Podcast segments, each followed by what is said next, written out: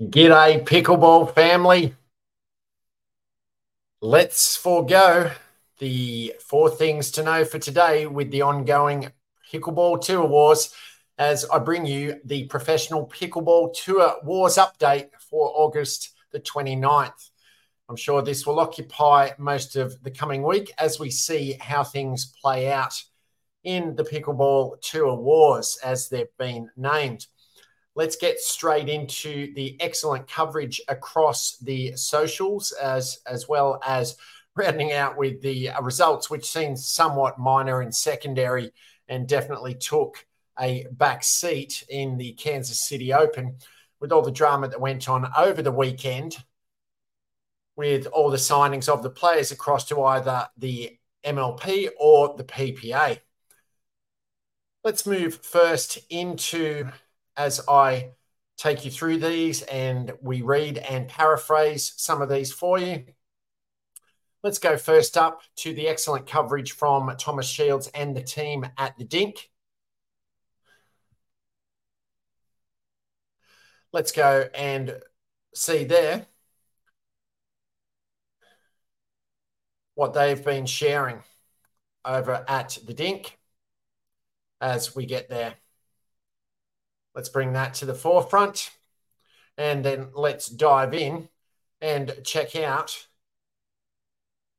the latest developments. Now, this updated list is as at 2.45 p.m. Central Time, August the 28th. And I will enlarge this uh, as well.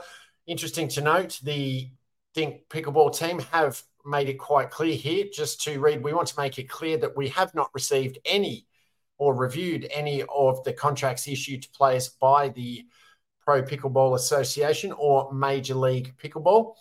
All of the below is based on the PPA Tour and MLP's social media accounts, and all of the below should be viewed as such. This is nothing more than a record of what has been reported via the Instagram and Twitter accounts of Major League Pickleball and the Pro Pickleball Association.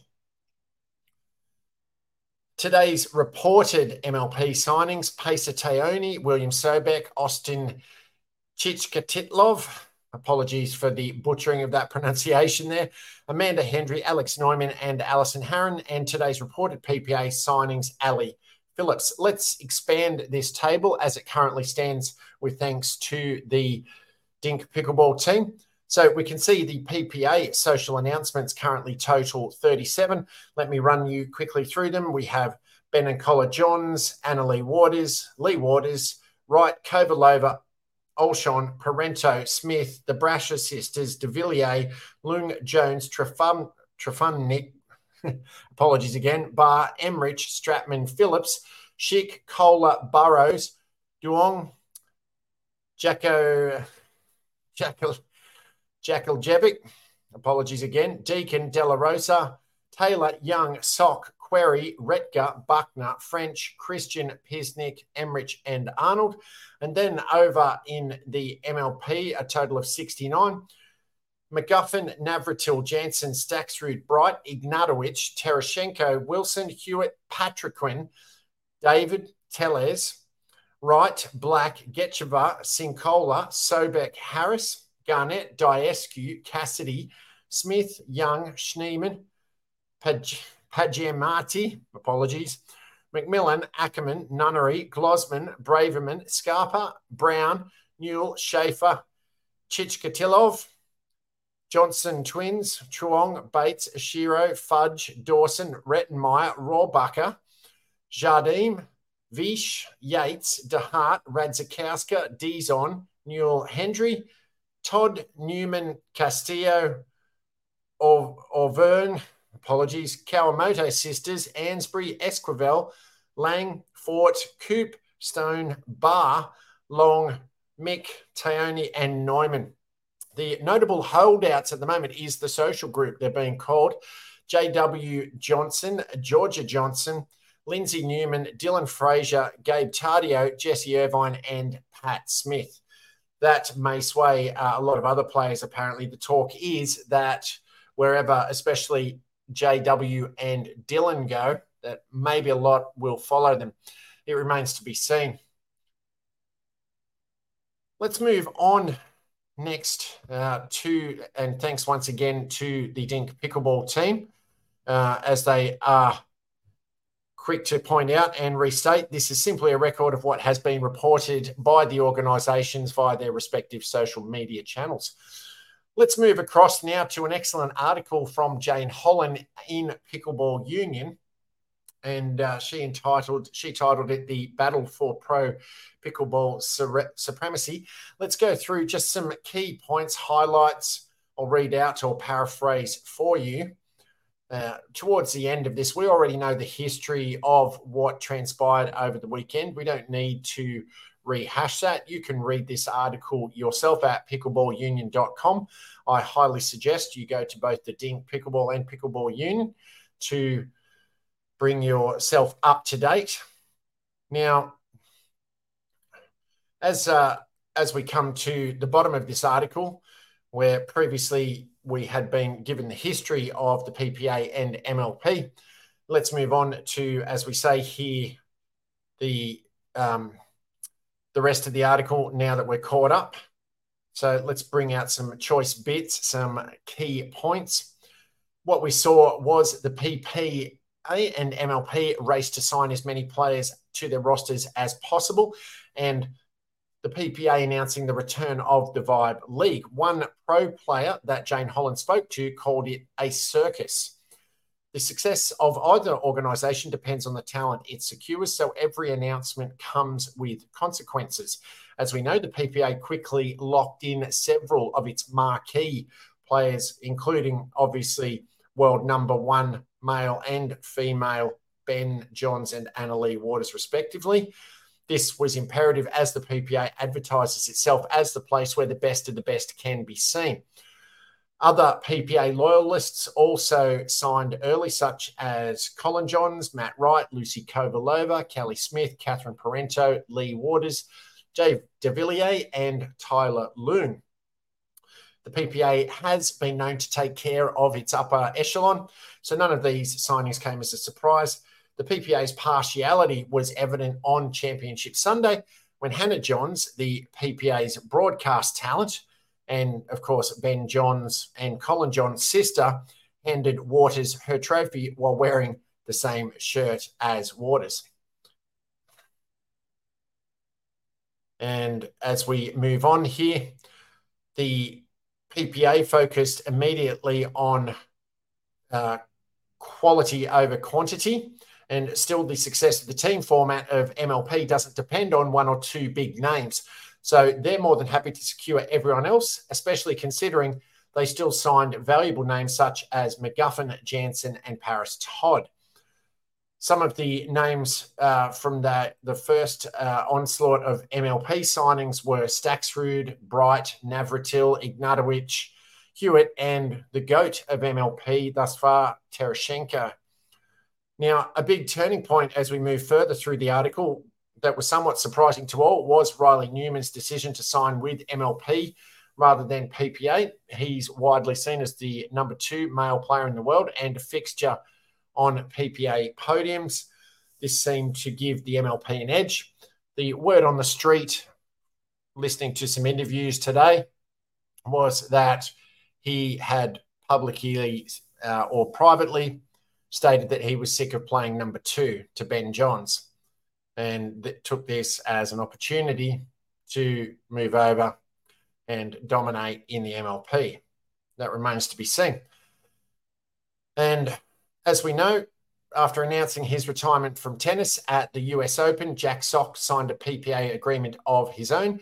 Uh, the agreement of that contract. The details of that contract aren't yet known, especially regarding the time commitment, but he is a significant signing nonetheless for the PPA from a media and rating standpoint, bringing over a lot of tennis players, tennis fans, and followers, and bringing over more well known tennis players seems like a strategy that the PPA will continue to use. And as I mentioned earlier, that we're still waiting on to hear from the social group, as they're called, in uh, in light of uh, J.W. Johnson, Jorja Johnson, Dylan Frazier, Gabe Tardio, Jessie Irvine, and Lindsey Newman. J Dub and Frazier are the number two men's doubles team, and J Dub and Jorja are the only mixed team to beat Johns and Waters this year. So their decisions hold massive impact. And ironically, J Dub and Frazier are two of the last players to make a choice, but they were the first to sign with Vibe when it was originally announced, despite not being PPA contracted players at the time. Strange times indeed. Of course, as we come to the end of this article, there are many reasons why a player would go one way or the other. The obvious is, of course, the money.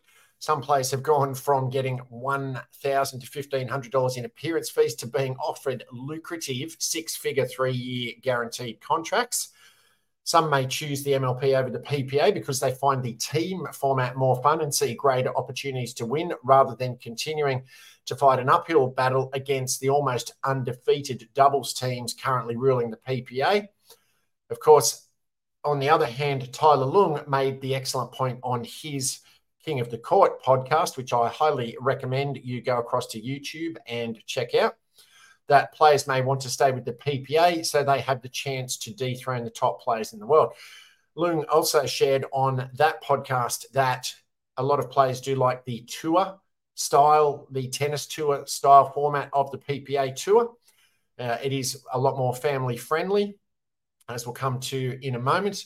And Loong himself, being a former tennis player, does find the tour style format much more friendly from a PPA perspective. And also, yes, the ability and possible opportunity to dethrone the top players, even though they are so dominant at the moment, the Johns and the Anna Leigh Waters of the world it's still a chance to bring them down. As mentioned, decisions are also being made for lifestyle reasons. Wes Burrows, a professional player who recently signed with the PPA, explained in this article that as the father of the newborn, he likes the structure, um, uh, the flexibility of the PPA tour over the structure of the MLP, uh, which is being, which he found too rigid to make sense for he and his family. Obviously, when you're a team member, given the MLP format, you can't skip events if needed. But in the PPA tour, you do have flexibility, uh, obviously, given the tour style format with partners. Now, of course, as a newer organisation, the MLP is going to go through growing pains.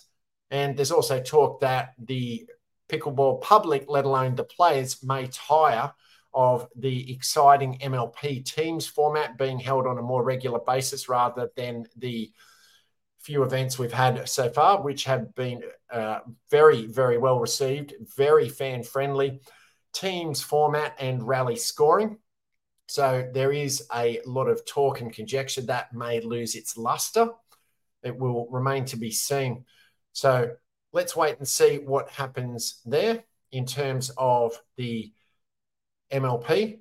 But it's interesting to note as well that there is a lot of cash obviously floating around behind this. Now, while that seems like there is a general consensus that every player should make the decision that's best for them and that the pro community is supporting each other, there have been rumblings that uh, players promoting the sides they've chosen. Rob Nunnery, uh, a recently signed MLP uh, player, and uh, definitely not one to shy away from airing his thoughts via Twitter tweeted, This is your daily friendly reminder that Vibe does not exist, implying that the PPA's Vibe League will never come to fruition. He also tweeted to the effect that the PPA hasn't fulfilled its financial obligations to all players. In a tweet mentioning the PPA guarantees prize money that I haven't received. Zane Navratil also weighed in uh, as as well. Zane Navratil signing uh, across with the MLP. Uh, Connor, da- Connor Pardoe responded to Nunnery, tweeting, Let's be clear, Connor Pardoe being the CEO of the PPA Tour. Let's be clear, our money is in the bank. Over 5 million of upfront money is going out. And Navratil responded, I'll let you know when the money you owe me hits the bank account. So interesting to see there what's going to play out. As we wrap up this article, other variables to consider. Will the MLP players fulfill their PPA tournament commitments for the rest of this year Will the MLP have a redraft before its upcoming Atlanta, uh, Atlanta event next month? They famously just held a draft in New York City only less than a month ago. Will more extremely high tennis players like Jack Sock move to pickleball now that real money is involved? It's well known that Jack Sock is very close to Nick Kyrgios, a fellow Australian like myself, and much loved from a tennis perspective. Love him or hate him, good boy or bad boy.